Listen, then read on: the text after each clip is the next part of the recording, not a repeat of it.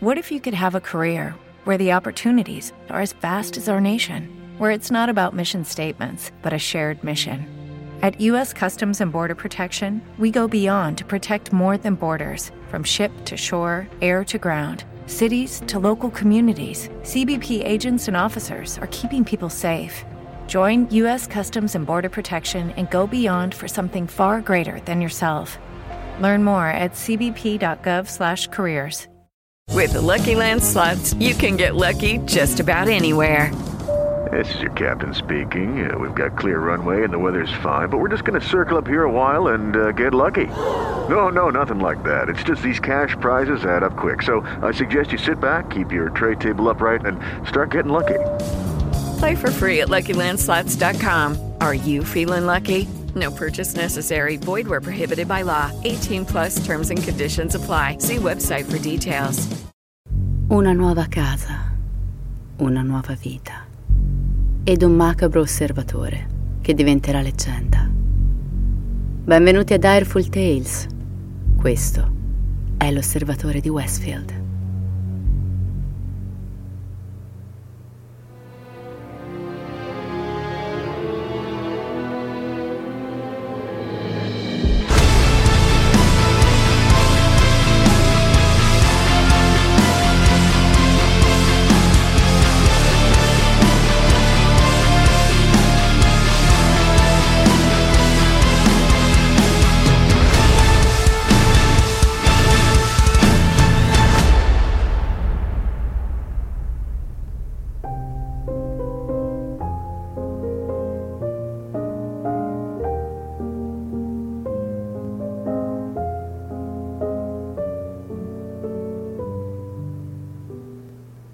Città, cambiare vita.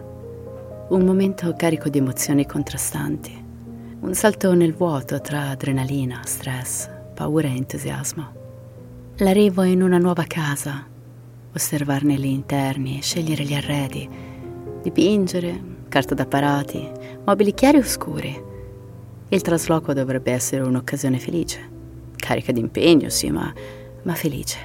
A volte però, dopo tutto lo sforzo, accade qualcosa. Qualcuno, senza un'apparente ragione, si fissa su di voi ed il suo unico obiettivo è distruggervi la vita. Gli agenti immobiliari non vi avviseranno e forse nemmeno i vecchi padroni di casa. Uno scrittore una volta disse, nemmeno l'uomo più buono può stare in pace se ciò non piace al cattivo vicino ed oggi ne avrete la prova.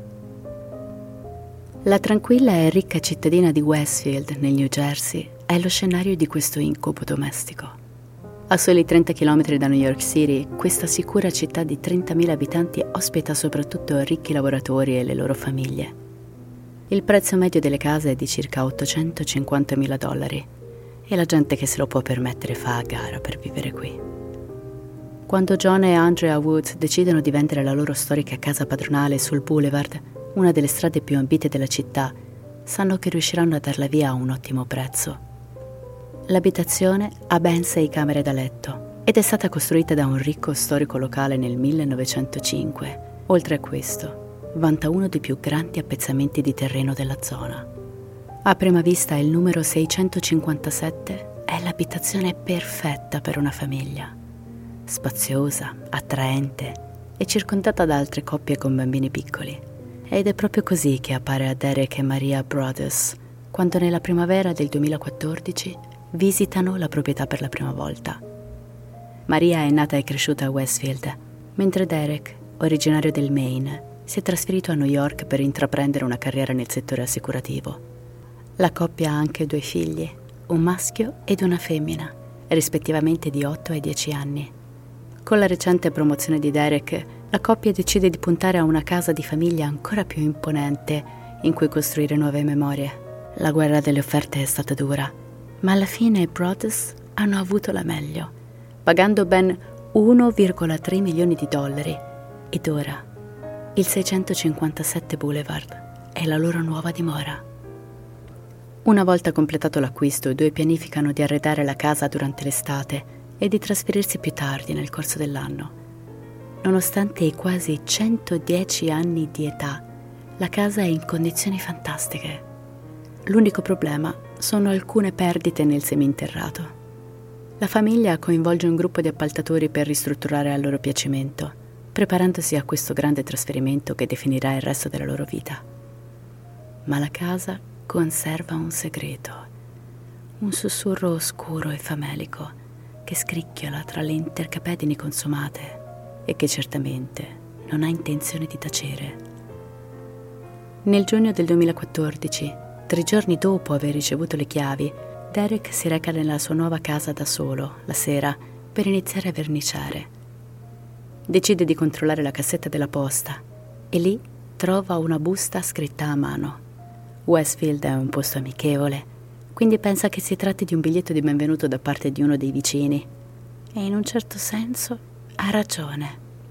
Sul fronte della busta ci sono le parole per il nuovo proprietario, scritte a mano in modo maldestro, con un pennarello nero molto spesso. All'interno c'è un biglietto dattiloscritto, piegato con cura, che dice Carissimi nuovi vicini al 657 di Boulevard, permettetemi di darvi il benvenuto nel quartiere. Come siete finiti qui? Il 657 Boulevard vi ha forse chiamati con la sua forza interiore il 657 Boulevard è stato oggetto della mia famiglia per decenni e poiché si avvicina al suo 110 compleanno, sono stato incaricato di sorvegliare e aspettare la sua seconda venuta. Mio nonno ha osservato la casa negli anni 20 e mio padre negli anni 60. Ora è il mio momento. Conoscete la storia della casa? Sapete cosa si nasconde tra le mura del 657 Boulevard? Perché siete qui? Lo scoprirò. Avete dei bambini? Li ho visti. Finora credo di averne contati due. Avete bisogno di riempire la casa con il sangue giovane che ho richiesto? Meglio per me. La vostra vecchia casa era troppo piccola per la famiglia in crescita o è stata l'avidità di portarmi i vostri figli? Quando saprò i loro nomi li chiamerò e li attirerò a me. Chi sono io? Ci sono centinaia e centinaia di auto che passano davanti al 657 Boulevard ogni giorno. Forse io sono in una di esse. Guardate tutte le finestre che si vedono dal 657 Boulevard. Forse ci sono anch'io. Guardate tutte le persone che passano ogni giorno davanti alla casa. Forse io sono uno di loro. Oh, benvenuti, benvenuti amici miei, benvenuti. Che la festa abbia inizio. Firmato l'osservatore. Derek sente un brivido lungo la schiena, salirgli fino al collo e irritirgli la mente per un attimo. I bambini. Cosa si nasconde dietro le mura? Chi ha scritto questa contorta lettera sembra credere che la casa abbia una volontà propria e per avere un tale interesse per l'abitazione è sicuramente qualcuno nelle vicinanze. Forse uno dei vicini con cui hanno chiacchierato durante la visita, o un genitore di uno dei bambini con cui i loro figli giocano nel cortile. È impossibile dirlo. E lo scrittore ne trae chiaramente grande gioia. Questo è solo l'inizio dell'incubo della coppia. Derek contatta la polizia che si reca a casa per leggere l'inquietante missiva ma è evidente che non si possa fare molto. Derek e Maria si consultano e concordano di non dire ai bambini che qualche squilibrato ha messo gli occhi su di loro, almeno finché non capiranno se si tratti di uno stupido scherzo o di una vera minaccia. Se questo individuo sorveglia davvero la casa da tempo, sicuramente i precedenti proprietari sapranno qualcosa. Derek e Maria così scrivono un'email ai Woods che confermano di aver ricevuto qualcosa dall'osservatore, ma solo una volta, mentre stavano lasciando la casa. Andrea Woods dice che l'osservatore li ha praticamente ringraziati per essersi presi cura dell'abitazione e quella è stata la prima e l'ultima volta che hanno avuto un contatto con questo personaggio in 23 anni di vita lì. È evidente che il maniaco sia stato molto più amichevole con la coppia di anziani. Tuttavia, Andrea e il marito si recano con Maria Brothers alla stazione di polizia, dove il detective Lugo consiglia alla donna di non dire a nessuno delle lettere Meno i vicini sanno, più facile sarà catturare il responsabile. Le indagini confermano che la prima lettera dell'osservatore è stata smistata in un vicino centro postale del New Jersey il 4 giugno, prima che la vendita fosse annunciata pubblicamente. Questo restringe notevolmente il raggio di ricerca. L'osservatore deve essere venuto a conoscenza della vendita attraverso i pettegolezzi locali, il che vuol dire che il macabro scrittore potrebbe essere uno dei sorridenti vicini che si è presentato alla loro porta. Potrebbe essere molto, molto vicino, il che trasforma la vita dei Brothers in un paranoico gioco all'indovinello. Maria, come prevedibile, non riesce a sentirsi a proprio agio in nessun luogo della città, chiedendosi costantemente se uno dei gentili abitanti del posto sia in realtà lo stalker malato che minaccia i suoi figli. Al supermercato, in palestra, al parco, ogni sguardo di uno sconosciuto, ogni cenno di saluto o movimento repentino è motivo di panico. L'osservatore può essere uno qualsiasi di loro, una persona qualunque, apparentemente normale. La donna inizia a fare ricerche ossessive su chiunque sembri anche solo vagamente sospetto, senza alcun risultato. I Brothers sono ancora determinati a trasformare il 657 Boulevard nella loro casa dei sogni. Tornano all'abitazione diverse volte spesso portando i figli per mostrare loro i progressi. Ma Maria è sempre allerta, in totale paranoia, terrorizzata dall'idea che l'osservatore possa essere in attesa nei cespugli, in fondo al cortile, pronta a rapire uno dei bambini. Così ogni volta che i piccoli giocano vicino al bordo del giardino, li richiama immediatamente in casa. Un paio di giorni dopo l'incidente, Derek invita una coppia del posto a dare un'occhiata ai lavori di ristrutturazione Niente di importante, solo, solo qualche decorazione, qualche arredo. I tre girano tra le stanze, ma il cuore di Derek perde un battito quando la moglie della coppia dice con disinvoltura Sarà bello avere un po' di sangue giovane nel quartiere. Una minaccia in codice, un lapsus accidentale dell'osservatore o un'osservazione del tutto innocente. Non c'è modo di saperlo e se affrontasse direttamente la coppia Derek sembrerebbe un folle. Ma è questo lo stato in cui vivono i Brothers.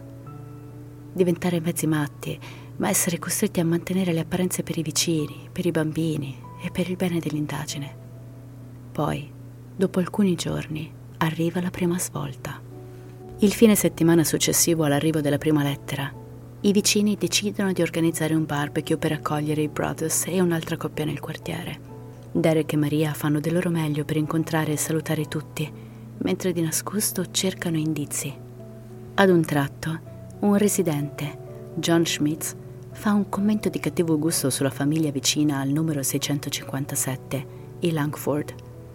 Schmitz dice che sono un po' strani e quando gli viene chiesto di spiegare dice a Derek che la signora Peggy Langford vive lì con i due figli adulti, un maschio e una femmina.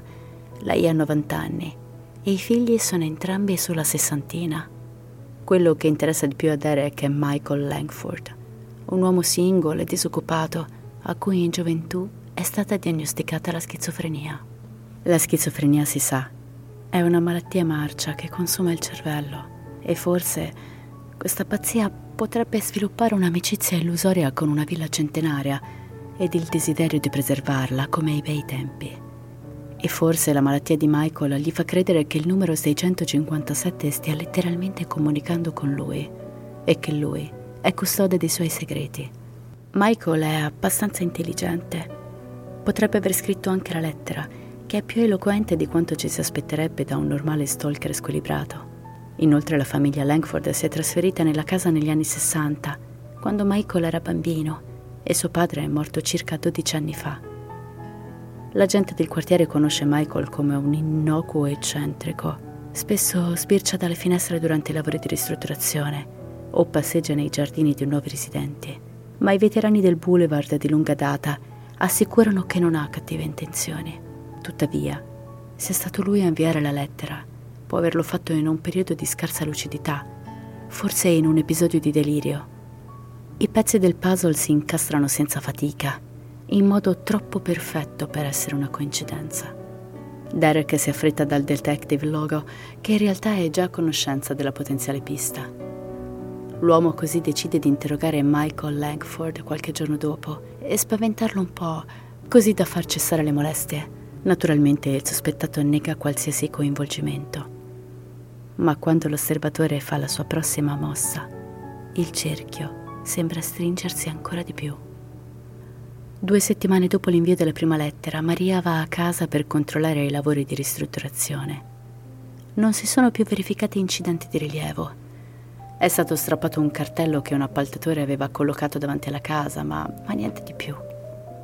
Maria apre la cassetta della posta ed il sangue si gela istantaneamente quando alla vista di una lettera riconosce quella calligrafia familiare sul fronte della busta.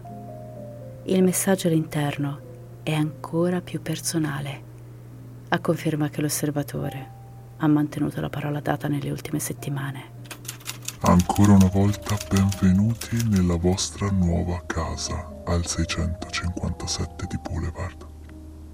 Gli operai si sono dati da fare, hanno già trovato cosa c'è nei muri. Col tempo lo troveranno. Il 657 Boulevard è ansioso di avervi. Sono passati anni da quando il sangue giovane dominava i corridoi della casa. Avete già scoperto tutti i segreti che nasconde? Il sangue giovane giocherà nel seminterrato o hanno troppo paura di andarci da soli? Oh, io avrei molta paura se fossi in loro. È lontano dal resto della casa. Se foste al piano di sopra, non li sentireste mai urlare. Dormiranno in soffitta o dormirete tutti al secondo piano? Chi ha le camere da letto che danno sulla strada? Lo saprò non appena vi trasferirete. Mi sarà utile sapere chi è in quale camera da letto, così potrò pianificare al meglio. Tutte le finestre e le porte del 657 Boulevard mi permettono di osservarvi e di seguirvi mentre vi muovete per la casa. Chi sono? Sono l'osservatore e controllo il 657 Boulevard da quasi vent'anni. La famiglia Woods l'ha ceduta a voi era il loro momento di andare avanti e gentilmente l'hanno venduta quando gliel'ho chiesto. Ci passo davanti molte volte al giorno. Il 657 Boulevard è il mio lavoro, la mia vita, la mia ossessione. E ora lo siete anche voi. Benvenuti nel prodotto della vostra avidità. L'avidità è ciò che ha portato le tre famiglie precedenti al 657 Boulevard. E ora ha portato voi da me. Buon trasloco. Sapete che vi osserverò. Firmato l'osservatore. Affermazioni assolutamente terrificanti per chiunque. Maria stringe con la mano lo stomaco. Il senso di nausea improvvisa è forte. È quasi sicura che sia Michael il colpevole, ma non può far nulla per dimostrarlo, anche se questa nuova lettera forse sarà la prova necessaria.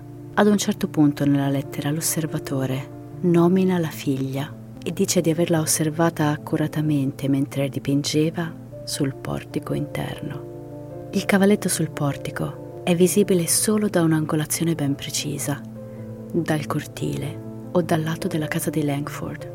Ma ci vuole qualcosa di più schiacciante per ottenere un mandato d'arresto. Così Derek decide di investire un bel po' di soldi nella sua indagine privata, andando più a fondo nella tana del coniglio. Installa delle telecamere intorno alla loro nuova casa non occupata sperando di cogliere Langford in fragrante, in una delle tante notti di veglia, passatichino sul monitor del suo computer alla ricerca di prove.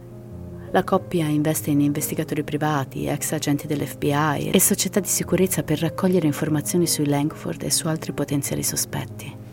Con l'aiuto di questi esperti compilano una mappa dell'area circostante, mostrando da quanto tempo ogni occupante vive nella propria casa L'osservatore ha fatto ripetuti riferimenti all'osservazione e alla visita della casa negli anni 60. L'ex agente dell'FBI Robert Lenehan analizza le lettere, affermando che lo scrittore probabilmente non rappresenta una minaccia diretta, ma può certamente agire in modo imprevedibile. Anche lo stile di scrittura fa pensare a una persona anziana con interessi letterari ed è chiaramente ossessionato dal preservare lo stato della casa e potenzialmente della città stessa. Con molti indizi circostanziali che puntano alla casa accanto, Derek e Maria riescono a convincere la polizia a prendere ulteriori provvedimenti contro i Langford. Con il detective Lugo elaborano un piano per mettere in difficoltà l'osservatore. Inviano un annuncio a casa Langford, sostenendo che si stanno preparando ad abbattere la casa e a ricostruirla. Sicuramente questa minaccia manderà su tutte le furie l'osservatore e se riusciranno con questa mossa a farlo autoincriminare, l'incubo finirà. Ma forse la trappola è troppo ovvia e non provoca risposta. Oppure Langford non è la persona giusta. Derek e Maria sono in difficoltà. Il 2014 termina senza una conclusione soddisfacente. Devono decidere se trasferirsi al numero 657, mettendo potenzialmente a rischio la vita dei loro figli, oppure se tagliare le perdite e andare avanti. Ma poi arriva una terza lettera e in realtà rende la decisione piuttosto facile. Il 657 Boulevard si sta rivoltando contro di me. Mi sta rifiutando e non capisco perché. Che maleficio gli avete fatto? Era mia amica e ora è mia nemica. Sono io che comando il 657 Boulevard. Non è lei che comanda su di me. Mi opporrò alle sue cattiverie e aspetterò che torni ad essere buona. Non mi punirà, mi rialzerò. Sarò paziente e aspetterò che questo passi e che mi riportiate il sangue giovane. 657 Boulevard ha bisogno di sangue giovane, ha bisogno di voi. Tornate. Lasciate che il sangue giovane giochi di nuovo come ho fatto io una volta Lasciate che il sangue giovane dorma nel 657 Boulevard. Smettete di cambiarla e lasciatela in pace. Derek e Maria non ce la fanno più. La coppia decide che vivere all'ombra di questo instabile stalker non ne vale la pena. Ma la loro vecchia casa è già stata venduta e in assenza di un rifugio la famiglia si trasferisce temporaneamente dai genitori di Maria. Derek continua a tornare al 657 per spalare il vialetto durante l'inverno. La casa continua a gravare sulle loro finanze e sulla loro salute mentale, tanto che a Maria viene diagnosticato un disturbo da stress post-traumatico. Su consiglio del loro terapeuta la coppia capisce che ne va della salute mentale di tutti e che forse è il caso di sbarazzarsi della casa. Così la mettono in vendita, solo sei mesi dopo averla acquistata. All'inizio cercano di chiedere abbastanza per coprire i costi di ristrutturazione, ma ormai le voci sull'osservatorio di Westfield hanno già cominciato a diffondersi. Agenti immobiliari sentono mormorare di un predatore sessuale che molesta gli occupanti, o addirittura di omicidi passati, e peggio ancora, che il 657 Boulevard dimora di spiriti irrequieti e vendicativi. Ma non ci sono fantasmi in questa storia, solo la fantasia contorta di un'ombra oscura che osserva, ascolta, desideroso di scrivere un'altra lettera. Per cercare di anticipare i pettegolezzi, i Protoss decidono di rivelare parzialmente l'esistenza delle lettere e si offrono di mostrare l'inquietante corrispondenza a qualsiasi acquirente. Naturalmente ciò significa abbassare il prezzo richiesto di circa 100.000 dollari. Un duro colpo finanziario purtroppo inevitabile. Derek e Maria si chiedono se riusciranno mai a proseguire con la vendita. Cosa sarebbe successo se i precedenti proprietari avessero fatto loro questa cortesia, dicendogli di un pazzo che scriveva lettere anonime? Forse non avrebbero mai comprato e forse ora sarebbero felici. Decidono così di intentare una causa contro i Woods, accusandoli di aver nascosto informazioni che mettono a rischio la vita dei loro figli. Il loro avvocato mira a mantenere il silenzio, ma questa è la scintilla che fa esplodere la storia nei titoli dei notiziari televisivi in prima serata. Come se non fossero già abbastanza stressati, i Brothers devono ora fare i conti con i giornalisti che li perseguitano, con i furgoni dei notiziari parcheggiati su e giù per Boulevard e con ogni dettaglio della loro vita passato al setaccio dalla pubblica opinione online. Non possono più nascondere la storia ai bambini ed una volta divulgata la notizia, iniziano le speculazioni più sfrenate. Ogni singolo abitante di Westfield ora è a conoscenza della strana storia che si sta svolgendo sotto i loro occhi e tutti hanno le loro teorie su chi possa essere il macabro personaggio in mezzo a loro. Il mistero si allarga come inchiostro su fogli bianchi, come se Agatha Christie avesse scelto la piccola e tranquilla Westfield per uno dei suoi intramontabili gialli. La frenesia intorno al caso diventa un catalizzatore per l'angoscia repressa e antisociale che ribolle sotto la facciata di questa cittadina benestante. Ma c'è un lato positivo nei riflettori puntati sulla vicenda. Nuove informazioni iniziano a venire alla luce. Il test del DNA su una delle buste rivela un sorprendente colpo di scena. Un campione trovato su di essa appartiene a una donna. Questo porta gli investigatori a considerare la sorella di Michael Langford Abby come sospettata. Dopotutto è un agente immobiliare e potrebbe essersi sentita frustrata per aver perso l'ingente commissione per la vendita della proprietà. Il suo lavoro secondario è in un grande magazzino della città e con l'aiuto di un collega, un detective riesce a sottrarle la bottiglia d'acqua per fare un test. Sfortunatamente, il DNA non corrisponde, quindi non ci sono ancora prove fisiche che colleghino il Langford alla lettera. In mancanza di un riscontro, la polizia tenta di fare un test su Andrea Woods, la precedente proprietaria, ma risulta negativa. La stessa Maria Brothers viene sottoposta ad esame ed ovviamente anch'esso risulta negativo. Poco dopo, i PM rimuovono pubblicamente i Langford dalla lista dei sospettati. Non viene data alcuna motivazione ufficiale anche se il detective Lang nota molte somiglianze tra le risposte di Michael Langford agli interrogatori e il modo di comunicare dell'osservatore. Derek e Maria sono emotivamente a pezzi. Tocca tornare al punto di partenza. I due iniziano a girare per il quartiere, sperando che qualcuno possa riconoscere la calligrafia della busta. Assumono una società di sicurezza privata per verificare eventuali corrispondenze e addirittura un linguista forense per setacciare internet ma sembra tutto inutile. L'osservatore appare come un'ombra, un cattivo di Gotham, qualcuno che sa dove nascondersi ed osservare in silenzio. La famiglia è disperata. I fogli si staccano logori e stanchi dal calendario. È passato più di un anno e mezzo dall'invito alla prima lettera dell'osservatore. Derek e Maria hanno dovuto abbassare miseramente il prezzo di vendita per attirare qualsiasi interesse e sono costantemente tormentati dal clamore mediatico che li pone al centro di attenzioni costanti e di voci maligne. Ma qualcosa si solleva. Nel corso dell'indagine collaterale, uno degli investigatori di Broadus scopre che nella zona vivono due criminali sessuali registrati, che non sono stati presi in considerazione nell'indagine originale. Questo non li rende automaticamente colpevoli, ma fa pensare a chi altro potrebbe essere sfuggito. Ad esempio, dopo che i Langford sono stati scagionati, una coppia di detective stava sorvegliando il 657 Boulevard di notte quando hanno notato un'auto che rallentava in modo sospetto davanti alla casa. I due hanno preso nota della targa e hanno scoperto che apparteneva a una ragazza della città vicina, il cui fidanzato viveva sulla Boulevard. La giovane ha detto agli investigatori che il compagno era appassionato di videogiochi molto oscuri, uno dei quali presentava un personaggio chiamato l'Osservatore. Lucky Land Casino asking people what's the weirdest place you've gotten lucky? Lucky? In line at the deli, I guess? Aha, in my dentist's office. More than once, actually. Do I have to say? Yes, you do. In the car before my kids' PTA meeting. Really? Yes. Excuse me, what's the weirdest place you've gotten lucky? I never win and tell. Well, there you have it. You can get lucky anywhere playing at LuckyLandSlots.com. Play for free right now. Are you feeling lucky? No purchase necessary. Void where prohibited by law. 18 plus. Terms and conditions apply. See website for details. E questo potrebbe essere un collegamento cruciale. Il sospettato ha inizialmente accettato di presentarsi per un interrogatorio ma poi si è tirato indietro per ben due occasioni. Tutto ciò che i poliziotti hanno su di lui è che gli piaceva giocare ai videogiochi e che una volta si era fermato a guardare una casa, una casa che, dopo tutto, era in prima pagina su tutti i giornali, e quindi non hanno potuto fare di più per costringerlo.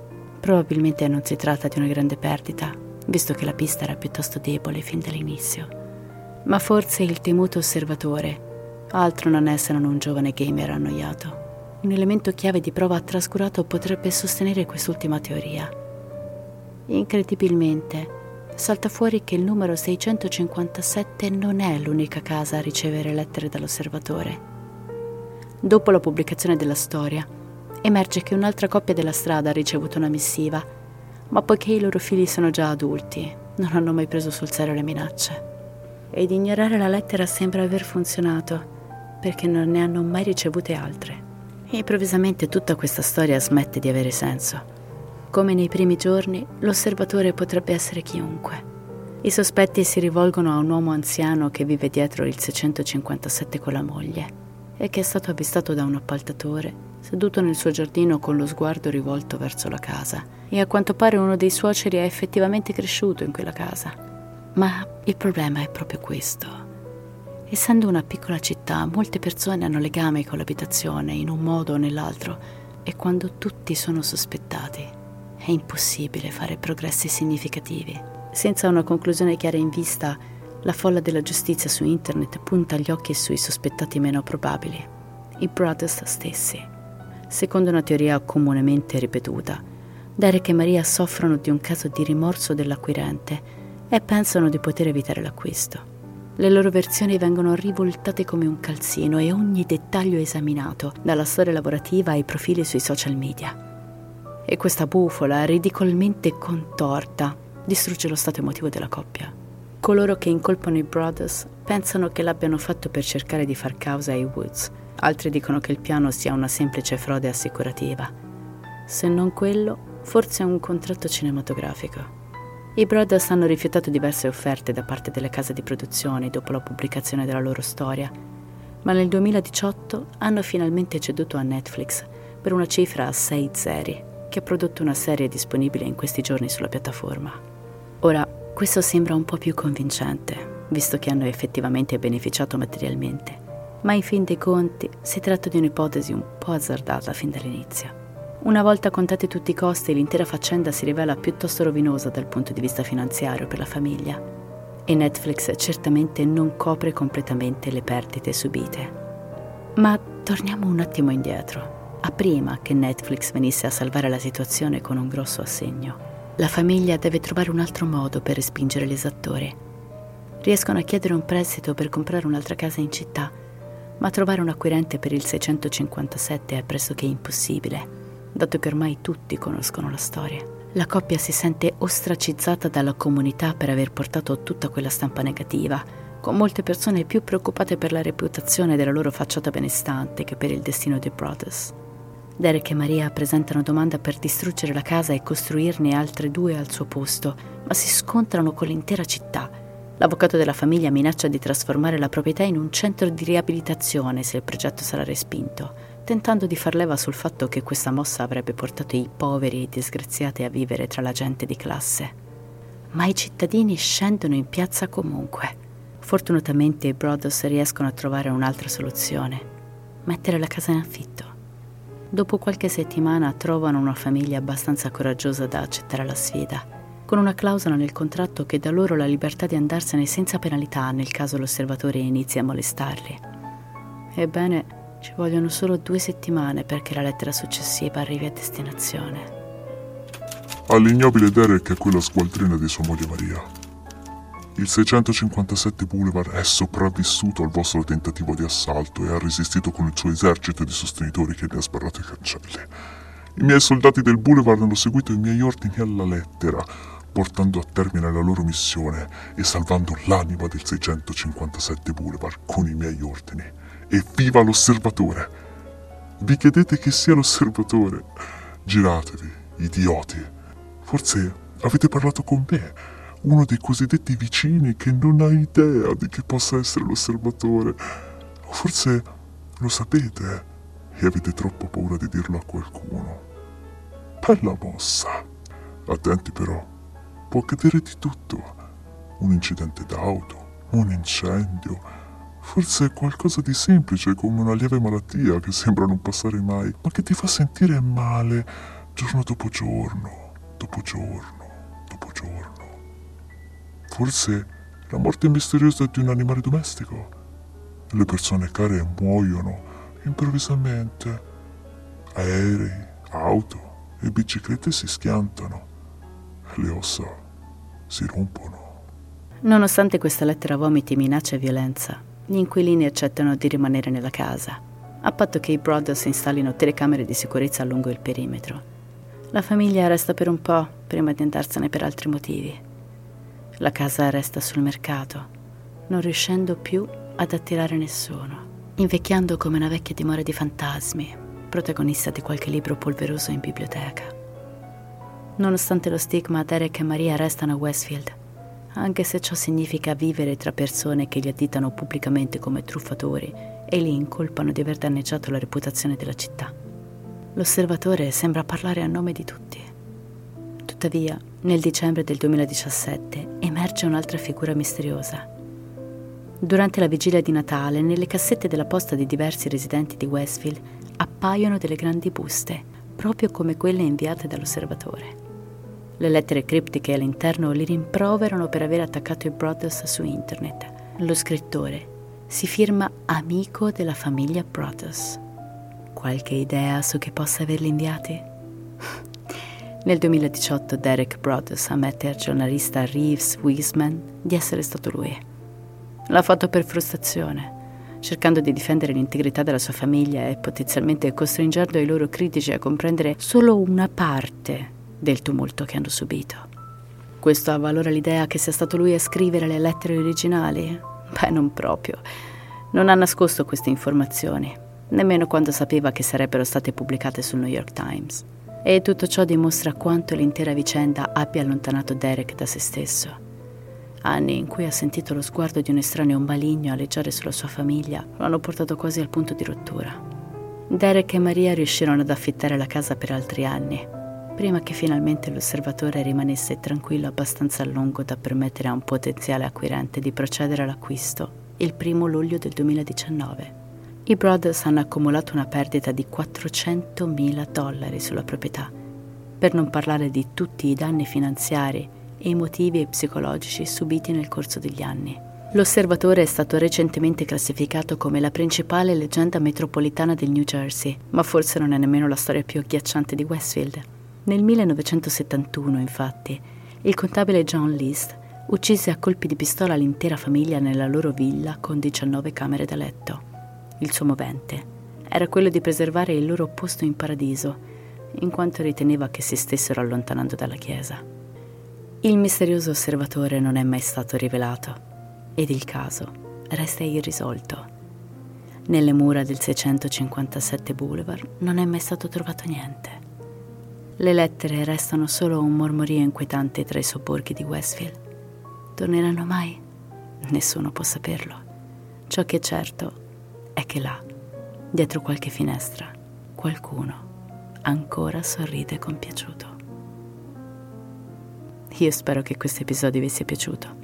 Vi ricordo che trovate tutte le info e i link ai nostri social visitando il sito direfultales.com. Io vi ringrazio per la compagnia e vi aspetto al prossimo episodio e come sempre restate spaventati.